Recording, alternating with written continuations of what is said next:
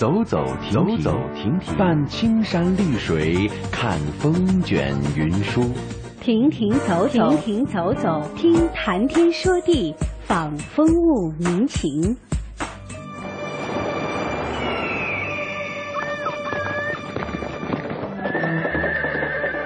物我两陶然，乐游在神州。乐游神州。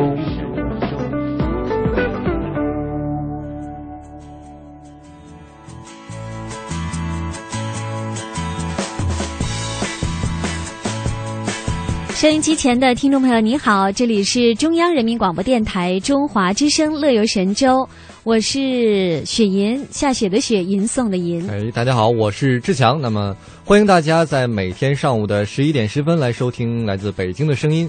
那么，当然还有听重播的，那就大家晚上好，欢迎大家晚上来收听我们的节目。嗯，呃，志强昨天晚上有做梦吗？哎呀，好像有吧？有是吧？梦到今天会跟一个美女主持一起主持一档节目，这是在梦里才有的吗？你这是白天做梦是吧？好像成真了。其实啊，说到梦，从去年开始呢，有一个词就比较火，叫“中国梦”，对不对？没错。嗯。就是实现咱们中共中央总书记习近平同志呢，在参观复兴之路展览的时候，提出了实现中华民族伟大复兴的中国梦。哎哎，那说到中国梦，现在呢，在美国还掀起了美国梦。美国梦好像是很早就有的，对吧？这个词儿。英国梦呢？英国梦好像是最近才有的，好像自从有了美国梦之后，呃，这个除了我们国家，很多国家，你像英国啊，各种梦是吧？各种梦，其实是大家想要一种。呃，积极向上的一种精神。嗯，哎，那我们说到的这个中国梦，自然是咱们每一个中国人的个人梦想和国家梦想紧密交织的。没错。那有一项报告啊，是来自英国的一个集团，是它是最大的广告和公关集团，叫 WWP。他最近呢，在英国议会下议院呢，发布了一个调查报告，名字叫做《中国梦的力量与潜力》。啊，这个报告就认为啊，说这个中国梦的吸引力未来可能会，呃，可以超越美国梦。哎呦，这是莫大的鼓励啊！对呀，而且这份报告还很有意思。嗯，他对中美英三国国民进行了这个调查后，发现了这个中国梦与美国梦、英国梦有相似的地方。当然了，都是梦嘛，对不对？但是它有很多不同的地方。嗯，比如说报告就指出了，有百分之九十二的受访中国民众就说了。说中国梦，其中呢八成是从网上获悉的。嗯，相比之下，只有百分之八十一的受访美国人听说过美国梦。嗯，而听说过英国梦的人只占到了百分之十。哦，所以英国梦可能不是每个人都有的。哎，从这个人数上就能看出哈，中国民众对中国梦的这个吸引力呢更加的自信。从报告当中呢，也能反映出来说，受访的中国人当中，有超过三分之一的人认为呢，美国是当今世界的理想国度。但是呢，这种看法是仅仅限于当前。那有百分之四十二的中国民众认为，再过十年，中国呢也会成为理想国度。那十年之后呢，中国有可能获得与美国比肩的影响力。没错，好消息是，咱们俩都能赶得上，十年还能等得了。嗯，而且现在也再活五百年是吧？对，我们一起为中国梦一起努力，不是？是不是？其实我们每个人都是其中的一份子。没错，嗯。而且除了刚才雪莹说的，其实这三个梦呢，还是有一点点其他的区别。比如说中国梦呢，呃，中国人呢，是中国人的梦嘛？美国梦是美国人的梦嘛？英国梦是英国人的梦。你这个区别也忒片面了。那相同之处嘛，都是梦嘛。但是呢，我相信对于很多的听众来说呢，第一次听到这个词儿，可能就是会觉得，哎，好像是不是挺遥远，是在做梦，是不是？但是其实不是了，因为对于梦想的实现途径，我们是有不同的方式的。当然，个人努力是最重要，对不对？没错。那还有像人际关系啊，还有你是不是敢于冒险呐？当然也有运气的成分在里边。所以呢，呃，这个调查呢也特别有意思。嗯，发现中国人、美国人、英国人都会把个人努力排在第一位，这这是当然的，对不对？自身因素是最重要的。那剩下的人际关系、剩下的冒险和运气，大家都分别怎么看呢？那咱们中国人，我觉得不用说了，大家能猜到了，肯定是最重视人际关系。对啊，像你一开场。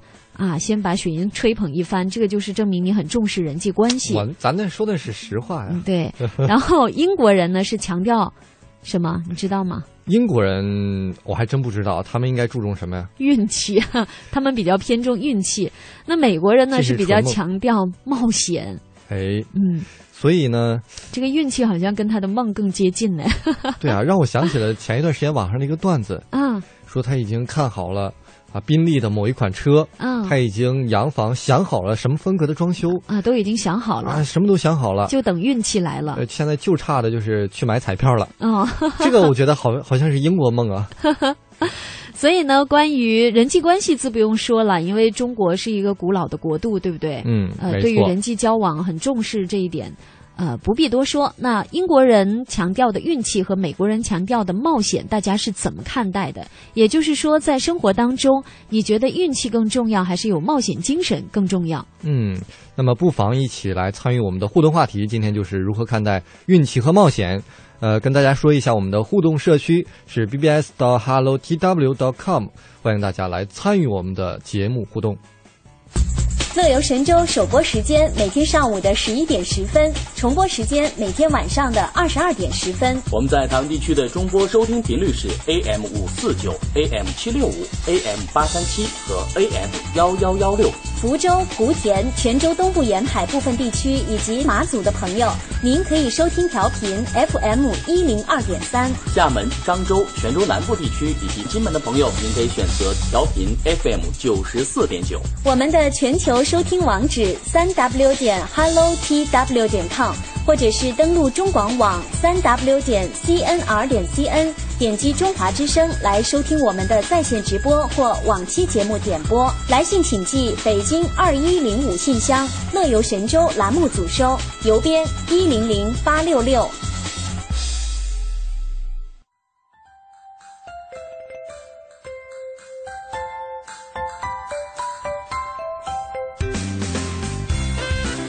欢迎继续收听《乐游神州》，我们一起来看看今天节目当中会有哪些精彩的内容。嗯，那么今天的行脚台湾单元，我们要继续跟随记者雅萍，看看他对于大陆旅游达人柳絮同学的采访，一起听听他们一家五口人台湾亲子游的快乐之旅。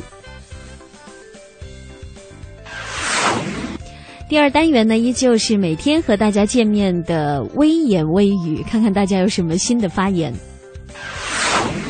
哎，那么今天的乐游攻略单元，让我们一起走一趟红河之旅。既然到了红河嘛，我们就不要错过红河好吃的小吃。最后一个单元《舌尖上的旅行》为大家送上。今天的节目是由志强和雪莹一起来陪伴大家，欢迎持续关注。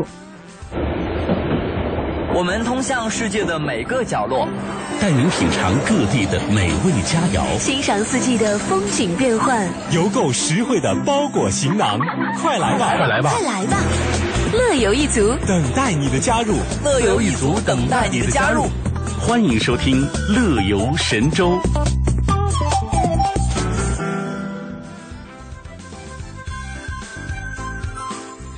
欢迎收听《乐游神州》。刚才我们说了，在今天的行脚台湾单元呢，我们要一起来听一家五口的台湾亲子游。哎，那说到亲子游，现在很常见了，带孩子一起去旅行就叫亲子游，对不对？对。那当然是包含有大人有孩子，那有好几种形式吧。一种是一大一小，两大一小，或者是啊两大两小，两大三小都有可能。不同的排列组合方式。总之嘛，就是以家庭为单位定制的一个旅游线路。嗯，那呃，感兴趣的朋友可以登录我们节目的留言板，也就是互动社区，找到四月十四号星期一乐游神州的帖子。我们的编辑雅萍已经发了几张图片，在图片当中呢，能看到主人公抱着的这个小宝宝，好小好小哦。对，要要是我可能会顾虑他这么小，跟着出去方便吗？他能记住吗？这些美景？我相信很多人都有跟你一样的顾虑。对呀，还很小嘛。没错，所以到底他们的家庭之旅、五人的之旅会怎么样呢？对小孩子好照顾吗？要不然我们一起来听一听记者雅萍的采访吧。没错。时尚台北，哇，活力高雄。悠游花莲，惊艳桃园，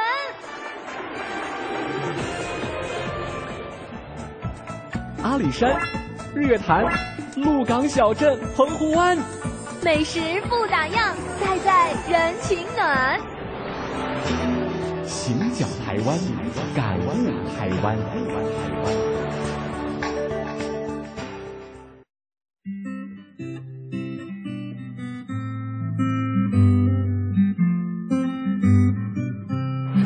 讲一讲哈，这一次你们算是五人行了啊，然后到台湾走到不同的地方，呃，让自己感觉印象非常深刻的美食，或者说有一些美食的据点在哪里啊，然后接触了一些啊台湾的一些朋友呢，也也有让你们感动的地方，跟大家来讲讲你们的故事。嗯，我们带宝宝第二次去台湾是他九个月的时候，然后这次就是跟父母哈一起，总共是去了十天，就这一次。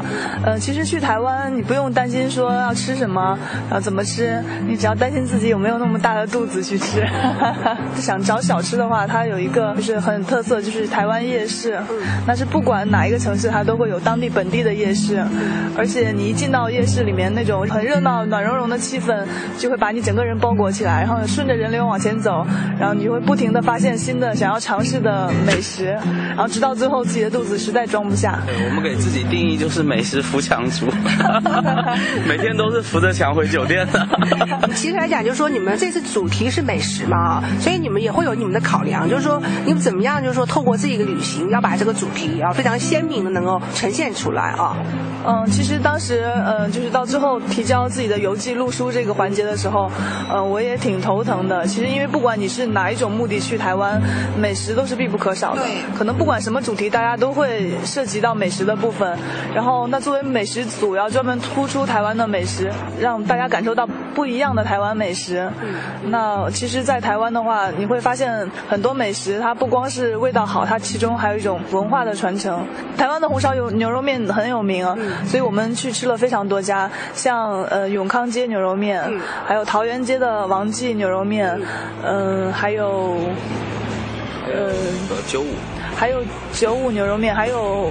很多就是说不上名字的小店，其实吃下来，呃，不光是那些名气非常大的牛肉面味道好，就是很多街边的小店也是味道真的是非常的棒。然后你可以看到这样的场景，就是。一家牛肉面店，小一家小小的牛肉面店，祖孙三代，然后一起在里面经营着，然后汗流浃背，但是他们脸上写的是满满的快乐，就是跟很多餐饮店的那种感觉是完全不同的。它是一种就是父辈的传承。我跟那个老板聊天，他就就是从他幸福的那种表情中可以看到，他说他在做的是经营他们父辈的味道。就他没有觉得就是做餐饮是一种好像相相对比较辛苦的服务行业，他觉得这是一种家族的荣耀在里面，所以这种做出来的食品的感觉就是完全不同了。其实像很多食品危机，它的那个主要源头就是没有做长做久的打算，就想捞一票就走。这种感觉是非常深刻的，在台湾。其实台湾美食给我感觉最深刻的就是传承，他们的味道没有变，就是说他们从他们呃可能爷爷辈或者是曾呃曾祖父那一辈开始，有的甚至是几十年或者是一百年，我不知道有没有，但几十年可能肯定都有。让那些他们的味道没有变，他们对食物的那种精益求精的东西，而且就是说他们的分量都非常足，让顾客吃的非常的舒心，非常的放心。然然后真的是满意而归。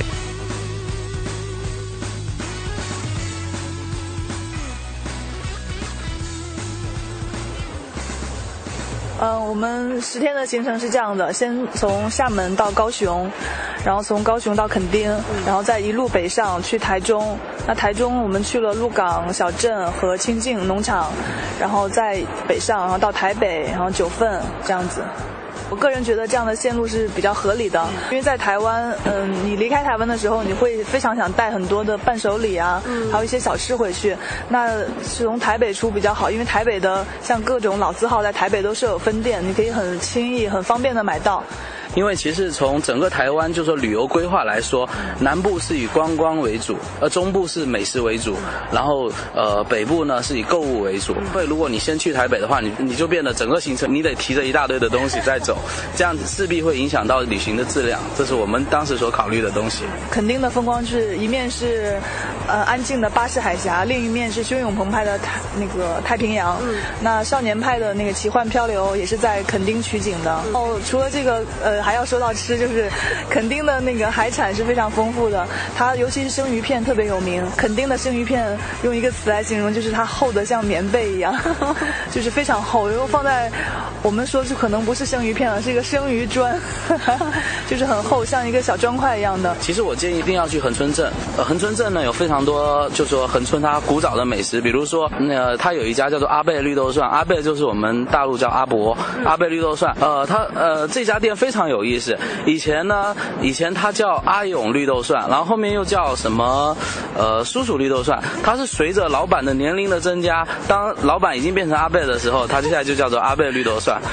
所谓的绿豆蒜就是我们的绿豆汤，那我觉得大家是可以去稍微品尝一下。还有非常值得推荐的是恒春呢，每到周末有个恒春夜市，这是台湾特有的，它只有夜周末才有的夜市叫。然后恒春夜市上，呃，我就说作为从我个人的角度出发，我在恒春夜市上吃到的东西是在全台湾别的夜市上吃不着的。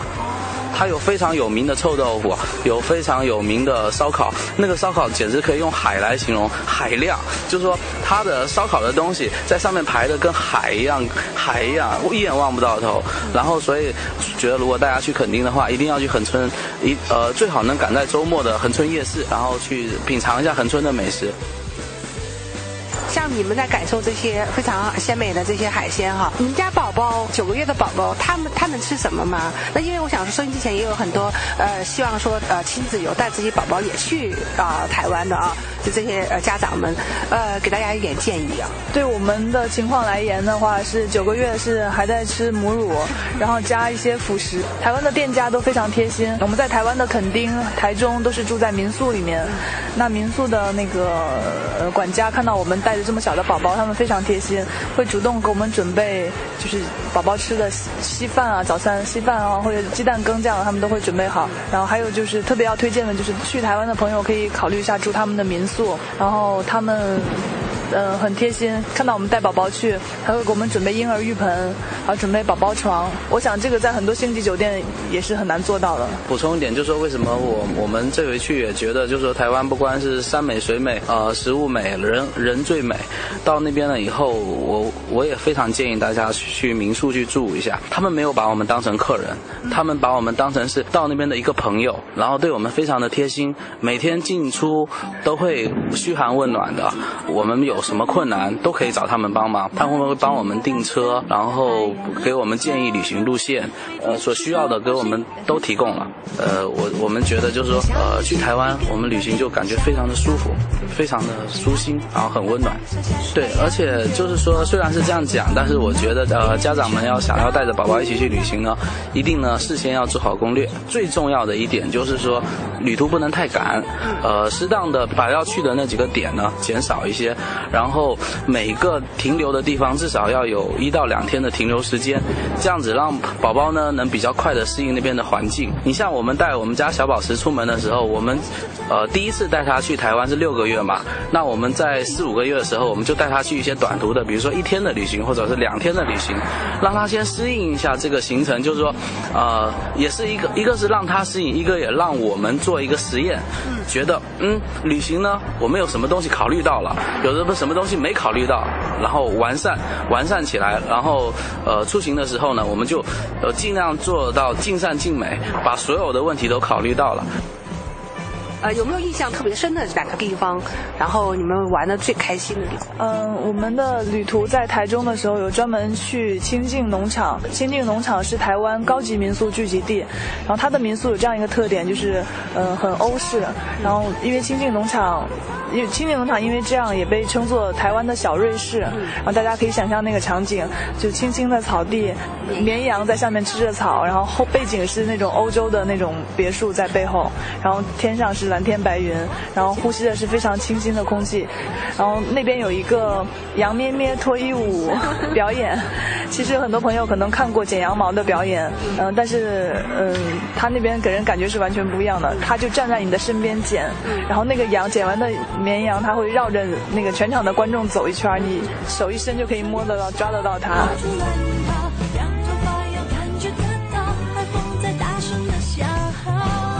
这个作为获奖达人，其实有个使命感，除了说获奖的喜悦之外，个就是说我们可能在未来的旅行中间，这个继续的向我们的没有去过台湾的朋友来分享你们的一些旅行经验啊，然后以及呢，你们或许还有一些新的旅行计划。其实我们因为是带着宝宝、带着父母一起，那因为上有老嘛，下有小嘛，那所以我们的行程呢安排的可能就是以休闲度假为主，然后是漫步台湾。那如果下一次呢，我们我们还想带着父母跟孩子一起呢走一些我们没有走过的地方。那比如说像台湾的花莲啊，还有像台湾的宜兰啊，那我们可以走走就比较没有人走过的东线。像花莲，它是台湾就是说海洋资源最丰富。富的最丰富，它是面海的一个地方。那我们下回想着说，是不是可以租辆车呢？从垦丁一路经过花莲，从东线开到台北。其实台湾呢有非常多好玩的地方。你如果说想去一次就把它玩遍了，那是不可能的。我给大家一个建议，就是说到了台湾就做一个短短暂的台湾人，品尝美食，骑骑机车，听听闽南歌，然后跟当地人聊聊天，悠悠闲闲，慢慢的就把台湾一路。逛下来，呃，它不会给你有很多的陌生感，它就是你一个熟悉的老地方。脚踩着海沙，和陌生人一定要有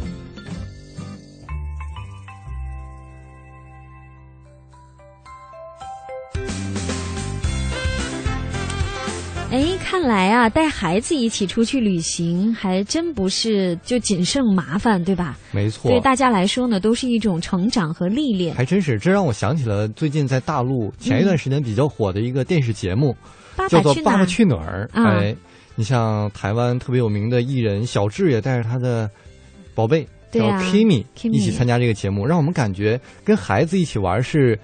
父亲孩子一个共同美好的记忆，能让孩子成长，同时也让父亲也能够成长起来。对，呃，就是双方都有收获。没错。那我们今天这个嘉宾，他们的这个主人公这个宝宝就更小了，大家看图片只能抱着走，估计这是。反正真的是很独特的回忆，没错，需要有良好的体力才行。没错，呃，那相比呢，其他的旅游项目，亲子游对出行的安全呐，包括儿童的接受程度，当然是提出了更高的要求。那带孩子在出行的过程当中，应该注意些什么呢？可能也是为人父母普遍关心的问题哈。那呃，虽然说今天雪银志强。嗯，都还没有为人父母，但是涉及到这个问题，但是我们愿意跟大家一起分享一下这你知道我。刚才差点想说成什么吗？你想说成什么？好吧，嗯，你懂的那就行了。接下来呢，我们给大家带去一些带宝宝旅行的温馨提示。哎，首先呢，根据路程的远近，还有游览的天数啊、卫生条件等这样的因素，出行前呢，应该把行李充分的准备好。我觉得有点废话，肯定是要准备很多孩子的东西嘛对，。可能觉得有的时候你大人忘带了什么东西啊，你到没关地方买啊，系对吧或者就没有就没有了。嗯但是孩子这些用品，如果你没有带到位的话，嗯可能你遇到的麻烦就非常非常大了。对，而且有时候呢，我觉得还是要预留一点的空间，因为可能在旅途当中也会随时添加一些孩子的用品，对吧？对，比如说衣服啊什么的，嗯包括我们一定要带全。嗯，哎呦，看来以后志强也是一个好爸爸。那肯定啊。嗯，第二呢是旅途当中要注意孩子的饮食，呃，每天游览的景点不要太多啊，应该根据孩子的情况自由的调整行程。你比如说去台湾，台湾这个夜市游就是很重要的一景，对不对？没错，啊、不能别把孩贪恋子丢了。夜市。对这个我记得我小时候跟爸妈走嗯出去玩儿，我那时候特别小，过是吧？我就现在已经模糊了那个记忆，但我就记记着我在一个十字路口在那哭，我就找不到爸爸妈妈了。所以大家呀、您带着孩子一定要细心、细心再细心。对，后来怎么找到的警察叔叔是吗？没有，后来我就在原地哭，所以他们回到原地就找到我。你还挺聪明，就知道站原地哭。我小时候也发生过这样的事情，但是呢，是我你我不是被丢掉，我是自己主动跑掉的。哎呀，当时我是想送一个同班，那时候上幼儿园，送同班的一个男孩子回家，他的爸爸是电视台的一个主持人。那么小就知道送同班男孩哎，我就觉得跟做这行可能有点缘分呢。那时候可能就因为送他回家，看到他爸爸的工作，觉得你就往回哎凹吧。我们知道重点在于送那个小男生回家。对，然后自己又走回来了，把我爸妈给吓的呀。那么这就要丢了一个还不算完，还再丢俩，还把别人给拐带走了，是不是？别人家的 孩子。没错，嗯，那么刚才说到注意事项，还有一点呢，就是乘坐飞机旅行时候啊，一定要注意孩子的乘机安全。嗯大一点的孩子在旅途中呢，适宜穿一些舒适一舒适的鞋，这样长期的步行呢，也会让他非常舒服。其实他舒服了，你就舒服省事儿了，省着你老抱。哎志强，我怎么听都觉得你好像蛮有经验的哎。你看看，潜力股嗯，你是不是有孩子瞒着我们？隐婚，我这隐子是吧？有可能哦。哎，好了，看一下我们的论坛关于梦的话题哈，我们是怎样看待运气和冒险的？啊，运气和冒险，看到爱新觉罗道真是抢到了沙发，嗯，他非常得意说：“哈哈，小爱抢到沙发了。”他说：“要想试试自己的运气是好是坏，就得勇敢的冒险。要勇敢的冒险，才知道自己的运气是好是坏。”哎，这句真是放前放后都没问题。他说：“唯有亮剑，才能知道自己的运气和冒险是不是值得。”亮剑，他肯定是这位来自台湾的听友，肯定是在看大陆的那部电视剧《亮剑》。没错，说到运气，其实有的时候我觉得我运气是留给有准备的人的。你看看，这就是传统中华教育出来的思维方式。嗯你就像我们小时候经常背一个格言励志的小故事，嗯，说这个百分之九十九的汗水嗯加上百分之一的运气，运气就才能促就一个人的成功。这是爱迪生说的，是吧？对，但其实事实上，这句话的原话还有后半句，嗯他说：“但是这百分之九十九的努力都不比这百分之一的运气来的重要。”来的重要。所以说，其实确实像外国人很多人，他更注重的是运气。断章取义了是吧？对，这是被我你在抨击我们过去的教材是吧？也没有，这是让我觉得这么们小时候好多年的努力都白。费了是吧？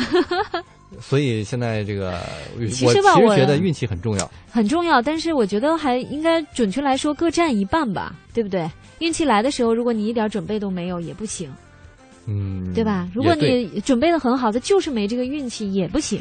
看来我们这个直播间里面，我和雪莹已经掐起来了。嗯，对。所以网友也可以上我们的互动平台看看你是哪个阵营的。你看，今天在上节目之前，我跟志强就有在讨论嘛，说那个香港电影金像奖颁奖的事儿，嗯说那个获得最佳女主角的某某某，我我就觉得她这两年运气挺好的，就是在各大奖项上已经是大满贯了，但是哦实际上，当然。个人有个人的见解啊，嗯，你就不是是觉得努力比较重要吗？呃，我觉得他的运气没有啦，我是说各占一半，但是他这几年的运气是比较好，啊没错正好碰上在竞选的过程当中，可能呃正好其他的影片的那个女主角的。那个竞争的力量稍微薄弱一些，没有男主角那么激烈对，没有男主角这么激烈，可能这样也比较成就了他吧。对最近拿上了大满贯，哦，所有的奖他都拿全了，在各各种三地的奖项，对对，哇，真是很难得，嗯，所以我们也要加油。所以我们也要好运气，是吧？没错。那冒险呢？你怎么看？冒险，我觉得可能一般男生都具有冒险的精神未必，哦，未必。现在你不觉得女汉子很多吗？比如说你，你爱冒险吗？你这是疑问句吗？还是感叹句呢？比如说你吗？嗯，我觉得还好吧。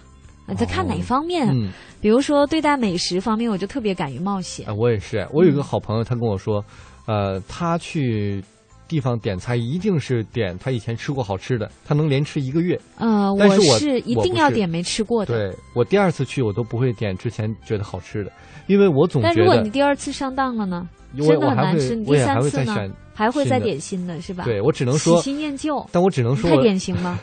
我是试第二遍不行了，以后第三次我就是调转回头，还你这是不够坚持冒险精神。哦我顶多是连续错点了以后，点一个以前觉得好吃的，安慰一下自己受伤的心灵。嗯、你这个是挺典型的冒险精神，因为我难怪女友一茬换一茬，是吧？因为我总觉得后面还会有更好吃的在等着我。哎，人也是这样，对。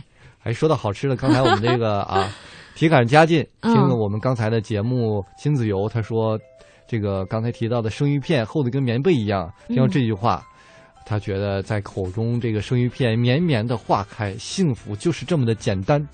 真的很好吃啊！那个随鱼蘸着芥末，浸着酱油，哎，看来你也是这个喜欢吃生鱼片的人。嗯我只要好吃的我都喜欢，只要能吃的。呃，看到关于哎，我们开场话题，嘉靖，嘉靖也是在做梦吧？发了两遍歌，相隔六分钟。他提到了雪银，嗯，哎，他说从刚刚的对话得知，少女总是爱做梦。我我有做梦吗？好像是志强在做梦吧？我这个嗯我梦的都是好梦啊，嗯，所以我觉得我们大家每个人的心态需要有一个梦来实现我们现实生活中啊，你意思说说我美丽，那只是在梦里，对吧没？有，那是我做的，那是我做的。你做啊、那在你的梦里我只是美丽，那现实生活中就不美丽，是吧？哎呀发现越抹越黑呀、呃，刚才提到志强，乔静又发了一个帖子，他说：“块头如此高的志强在街头驻足哭泣，爸妈很难不发现。嗓门又大，对吧？个子又高。哎，你小时候就很高吗？小时候那会儿算高吗偏高，但是你知道北方人啊，都普遍挺高，都普遍挺高，所以我一直不是班级里最高的，啊是属于中上游。我读到硕士之后，终于啊，终于成为全班最高的人。哦，因为当时已经是平均大陆各省区的力量了，是吧？对平均数值，所以你就显得最高了。对，现在我也是办公室里面最高的，嗯耶、不容易啊。等我哪天踩着高跷，你看着吧，就会超过你。今天所以说，今天主要的话题就是黑我，是吧？来，我们转换一个话题，让我也轻松一下。微来到言微语微言微语，微言微语三句半，你一句来，我一句，还剩一句呢。谁爱说谁说呗。欧了。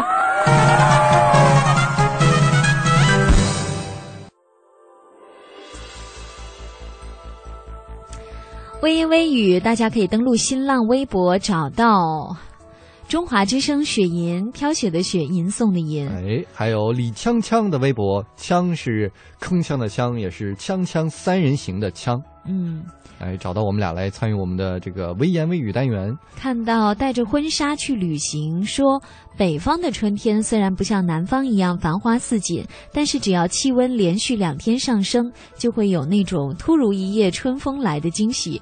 抓一把枝头的桃花，就会闻到那里春天独有的香甜味道。好想唱啊！春天花会开，花香四溢来。人家说好想唱，你得唱出来。嗯，你唱啊。你你那我唱前半句，你唱后半句，好吧？来，我们看下一条。然后我们看到河南日报就点评说了，说大部分人啊掩饰不住对旅行、去远方还有在路上的这种羡慕和向往。然而呢，大部分人又说了，说现在走不了，遥远的梦想不实现，没有钱，英语又不好，然后不工作又收入怎么办呢？但是，请记住，当你决定要出发的时候，旅行中最困难的部分已经结束了。错，对我来说，决定要出发是最简单的事情，哦剩下的是最困难的部分。剩下还有什么你觉得比较没困难？钱吗，不工作没收入啊，怎么旅行啊？英语不好啊，你这是大部分人的想法。对其实，嗯呃，你这些都可以解决。没钱可以穷游，对不对？嗯英语不好，其实你可以走一些也不会英语的国家呀。比如说，我去、之前去泰国，嗯，我英语还可以，本着想说我用英语交流吧那。你会说泰语是吗？但是发现当地人不会英语，泰语我也不会，所以大部分还是靠哎比划。当地人英语还可以，只不过是都带着泰国口音。我去坐那个根本听不懂叫什么嘟嘟什么什么车，就是那种人力三轮儿，是电动的人力三轮儿，哦哦他也是说英语。所以双方其实交流起来各说各的英语。对对对，我乍一听我说，哎，这是泰语吗？哎，一听还是有点熟悉。没错，所以那个时候我记得我每一次出门我都把带一个地图，我把我的住处标出来。懂地图，也挺厉害。没有，我主要给司机看，我说我这我就住这儿，哎，省了很多交流。那我要是司机，我给你送到哎那一边去。哎，看错了。你是个坏司机，但是呢，我觉得说到这个语言障碍，肯定到台湾就是不不存在了，对不对？所以也是为什么越来越多的大陆的朋友选择去台湾去旅行。哎你看，带上孩子，一家五口都选择去台湾，就也很方便这。个话可以反过来说，就是大陆啊、呃台湾人来到大陆也不存在一些语言的障碍，所以也欢迎很多的这个台湾朋友所以来到我们大陆看看。大陆也生活着很多台湾学子啊，还有台商啊，对不对？没错，嗯。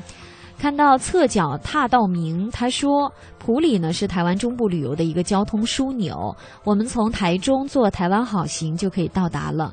呃，这里的水质极好，酿出的酒呢也非常的清纯干烈，有台湾绍兴酒的故乡之称。对于吃货来说呢，哎呦，这个我早就听说了，嗯，很遗憾一直没吃过。说普里酒厂研发出的绍兴冰棒，还有绍兴的米糕、绍兴卤味儿，还有绍兴的茶叶蛋等和酒相关的美食，所以这个冰棒是带酒精的，带酒味儿的。哇，值得期待。嗯，我已经听见你咽口水的声音了。来，我们看这个台湾自由行，他回复时候说了，嗯说南投埔里的酒厂是非常著名的观光酒厂，凭借好山好水好天气与精湛的这个酿酒的手艺，制作出香醇的绍兴酒，吸引了大批游客的前来啊。那么普里酒厂旁边还有一个酒文化馆。根据绍兴酒的特色，研发出与酒有关的这种冰棒啊、茶叶蛋啊、卤味等等的美食。去台湾的朋友不妨去尝一尝。哎对，所以我们以后去台湾也可以去对啊，还有。包括刚才嘉靖提到的那个黑尾鱼，我我看成随鱼了，对不起，尾鱼也很好吃，它就生鱼片厚的跟棉被一样，这得多厚？反正就是好吃，就是口感很好就对了。嗯，所以我们在这个微歌言微声当语的中哈，末尾，跟大家一起欣赏一个优美好听的歌曲。来自郁可唯的《花束》。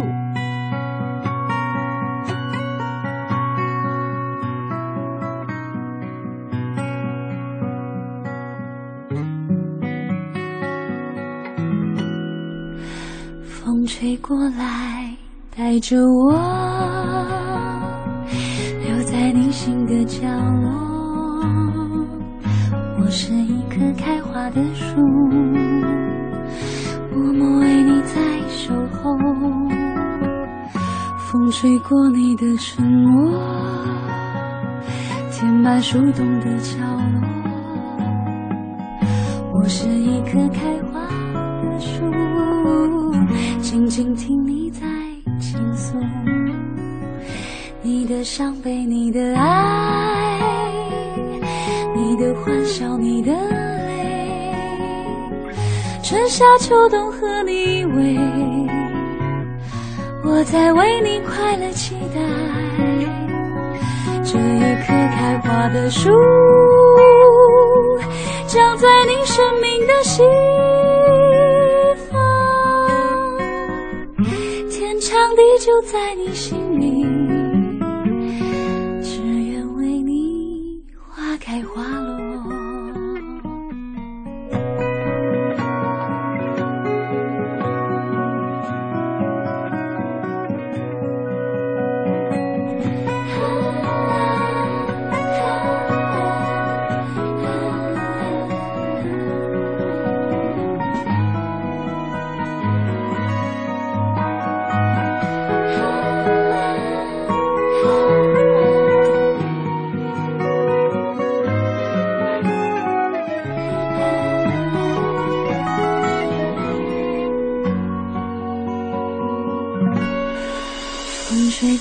爱带着我，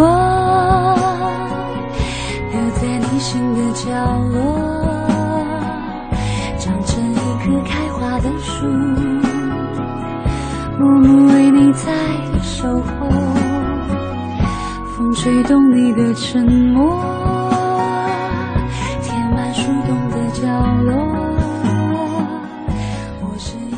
看到听友四醒发来一个帖子，说到运气和冒险。他说：“听说运气来自前世的因果报应，我前世到底造了啥孽呀？哎呀，这得 就一点好运气都没有吗？这得运气糟成什么样啊？嗯，也有啊，就是不好的运气呗。哎呀，其实刚才说到这个运气和努力，对不对？没错，就把冒险完全给忘了，一直在说。我认为是各占百分之五十。当然呢，这也是看在什么情况下。你比如说。”你买彩票这个东西，你起码要冒两元钱的风险。对啊，你也得努力啊，坚持不懈的买才有可能啊。但是也有可能是一次买就中大奖的，那真是，啊，前世干了多少好事儿啊！没错，哎，那么志强在这里要插播一段了。你要干什么？我以为你要告诉大家彩票号码，哪个是大奖号。题外话就是有人表扬我了 啊，说你什么？哎，这个广播传情满天下，他就说了，说个题外话，嗯，说昨天本来要发帖的，但是上山呃没有发帖，但是要夸一下这个志强兄，也就是鄙人。哎呦，千年等一回。哎呀，嗯，他说昨天在山上听点歌乐游。听铁吧，然后来这个这个 点歌 听铁乐游吧，你看把志强给激动了。他说发现志强兄的闽南语念的 你是生怕我看不见吗？其实我刚才看见了，想忽略一下。对，我我刚才还没发现。我说哎，他后半句念到后面那条了。虽然是按我标的注音读的，所以也要说他标的是哪个音来着？你教教我。叫杂木。杂木。哎，你知道什么意思吗？嗯，我看过，等一下我看看帖子啊。是是女孩的意思，哦美丽、大方、善良女孩的意思。哦，那大家好，我是雪银杂梦，杂梦 雪银是吧？好，Patsy Patsy。好啦，那由于时间的关系呢，刚才我们还在纠结，先给大家送上哪个单元，后来一致同意哈，全票通过。最后一个单元《舌尖上的旅行》，适合又到了饭点的时间了，一起来分享的一个单元。嗯。云南省红河州的风光自然是很美啊！今天由于时间的关系呢，就不一一为大家介绍了。但是呢，红河的小吃是一定不能错过的，因为呢，它这里有很多天然无污染的绿色食品，甚至呢，还可以吃到具有药用价值的野生蔬菜。嗯，没错。那么今天我们在这个《舌尖上的旅行》就跟大家一起来分享一下。说旅行，谈美食，美景美味总相宜。美食饕餮之旅，跟着味蕾走起。做个有梦想的吃货，共赴舌尖上的旅行。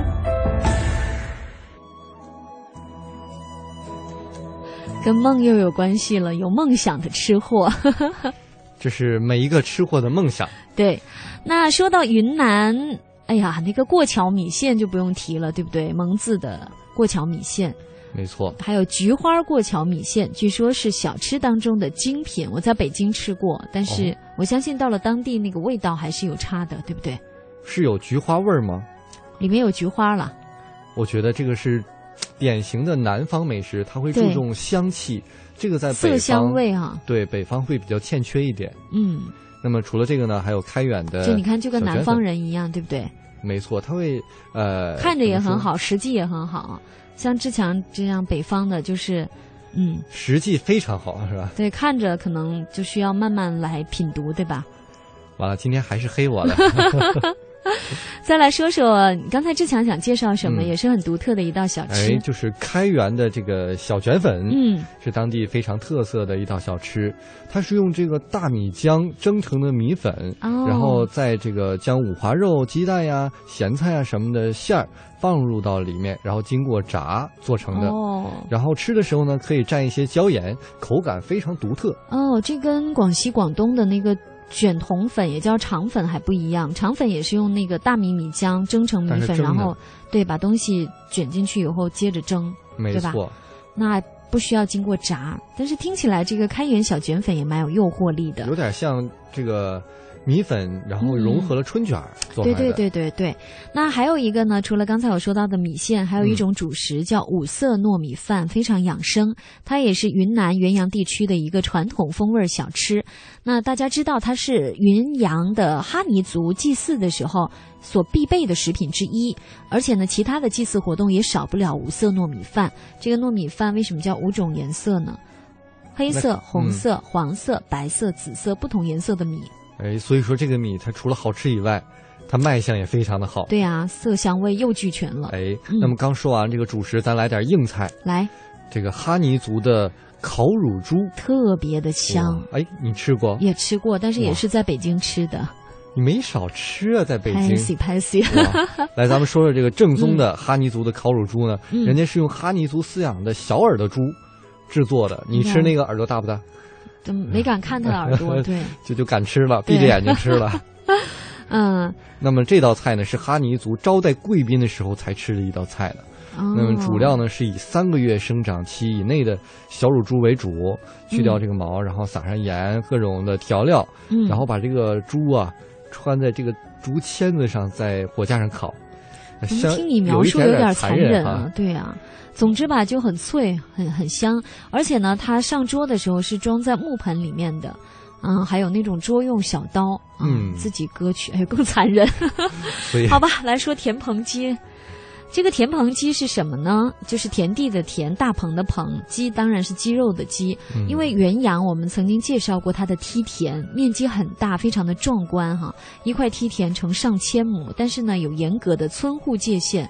啊，那一个梯田里面建一个田棚，所以呢，这个时候呢就会养鸡，对吧？田棚鸡，还有像这里的田螺呀，还有羊汤锅呀，还有豆腐呀，也很有名。因为红河州的豆腐是相当出名的，大家可能不知道哈。没错、啊，光想到河北的千张豆腐，但是红河州的豆腐很有名。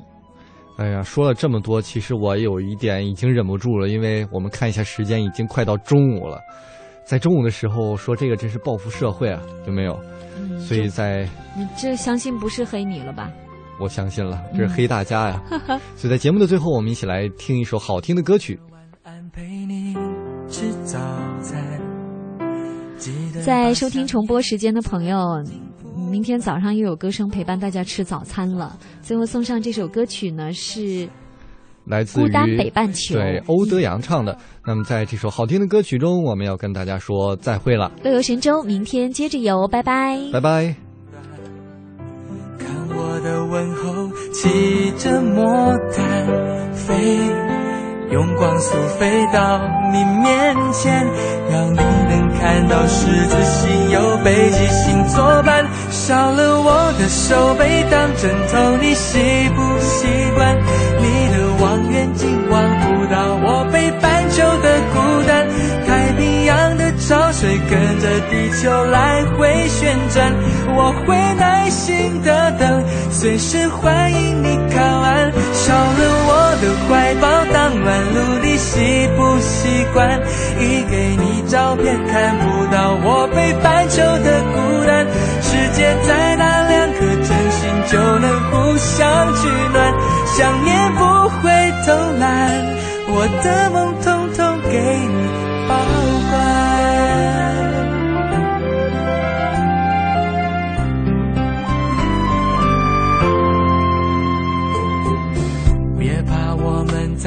球的两端，看我的问候，骑着魔毯飞，用光速飞到你面前，要你能看到十字星有北极星作伴，少了我的手背当枕头。你